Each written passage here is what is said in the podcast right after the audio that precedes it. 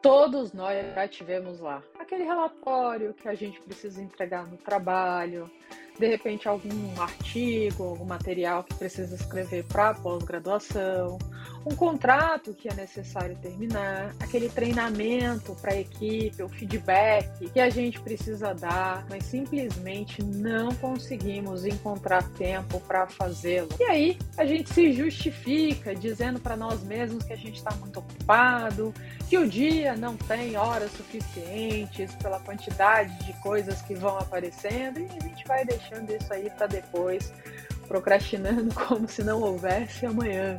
Mas o problema é que esse depois nunca chega e até que a gente perceba que o prazo já está em cima, gerando aquele estresse, deixando a equipe de lado e não tendo aquele retorno que a gente precisa necessário para o crescimento deles, esse feedback que é constante, esse acompanhamento, essa gestão das tarefas e das atividades que têm que ser feitas.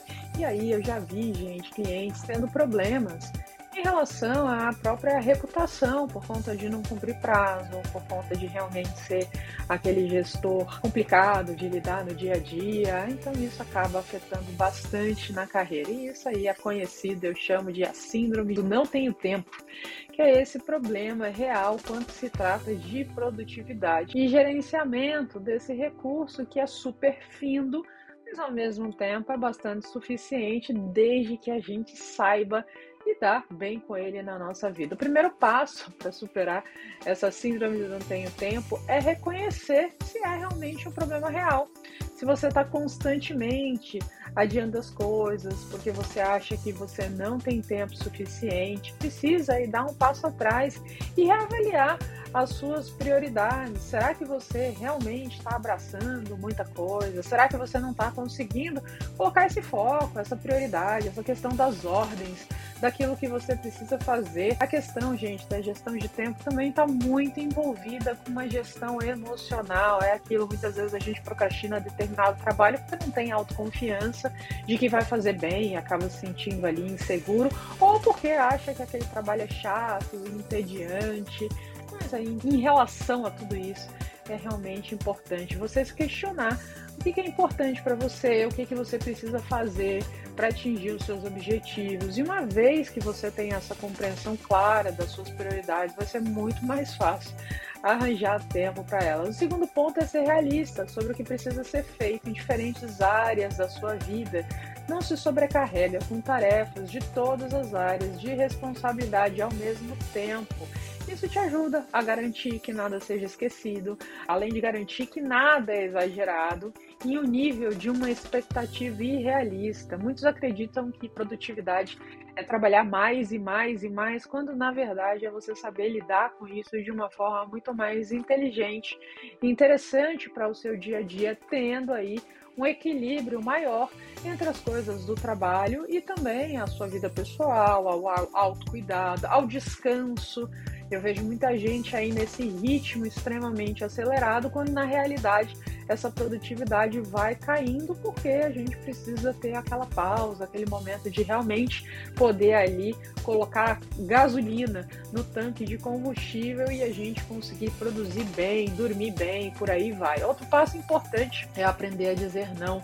Muitas vezes a gente tem medo desse julgamento alheio, de realmente é, desapontar as pessoas ou realmente trazer alguma ideia aí de que a gente não quer colaborar e acaba assumindo mais do que a gente pode suportar porque a gente tem esse, esse medo de não ser bem visto. Mas, gente, se você já está estressado, então quer dizer que é necessário você começar a proteger o seu tempo, a sua energia. É claro que antes disso a gente precisa dessa boa gestão. A quantidade de tempo que a gente joga fora todos os dias, sem sequer perceber, é imensa. Isso eu acabo vendo bastante com os meus clientes, o que gera essa sensação errônea de que não tem tempo, às vezes até gastando mais dinheiro. Por exemplo, quando você vai contratar uma pessoa sendo que não tem necessidade, se você faz uma boa gestão da sua vida, se você faz uma boa gestão da sua equipe, então tudo isso é bastante importante. Então, a partir daí você sabe dizer não de uma forma mais tranquila, de uma forma mais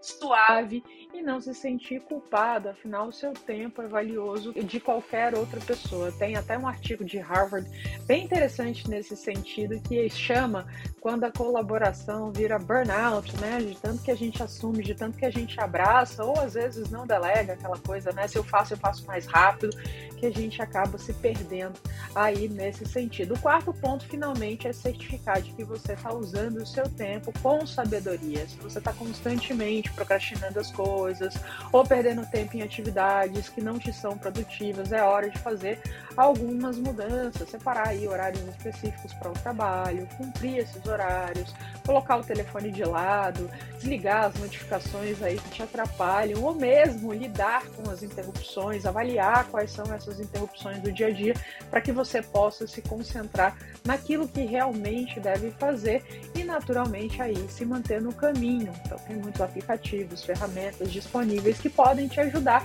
de acordo com o teu perfil, daquilo que melhor funciona para você. O autoconhecimento também é um negócio fundamental quando a gente está falando da gestão desse recurso.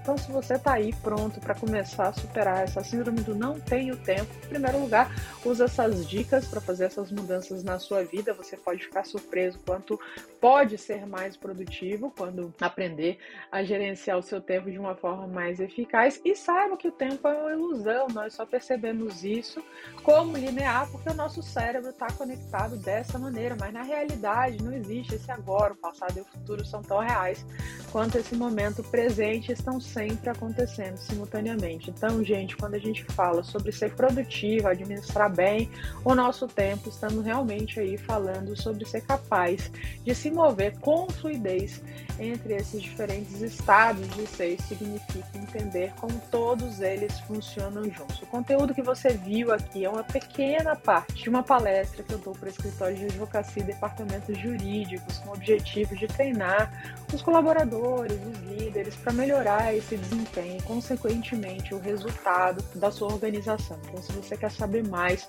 sobre quais palestras para advogados e levar esse tipo de conteúdo para o seu escritório ou departamento jurídico, acesse o link que está aqui na descrição desse vídeo para saber mais. E me conta aqui também se você tem essas dificuldades da gestão de tempo, você manda super bem nesse sentido que eu quero saber. Deixa um abraço para você.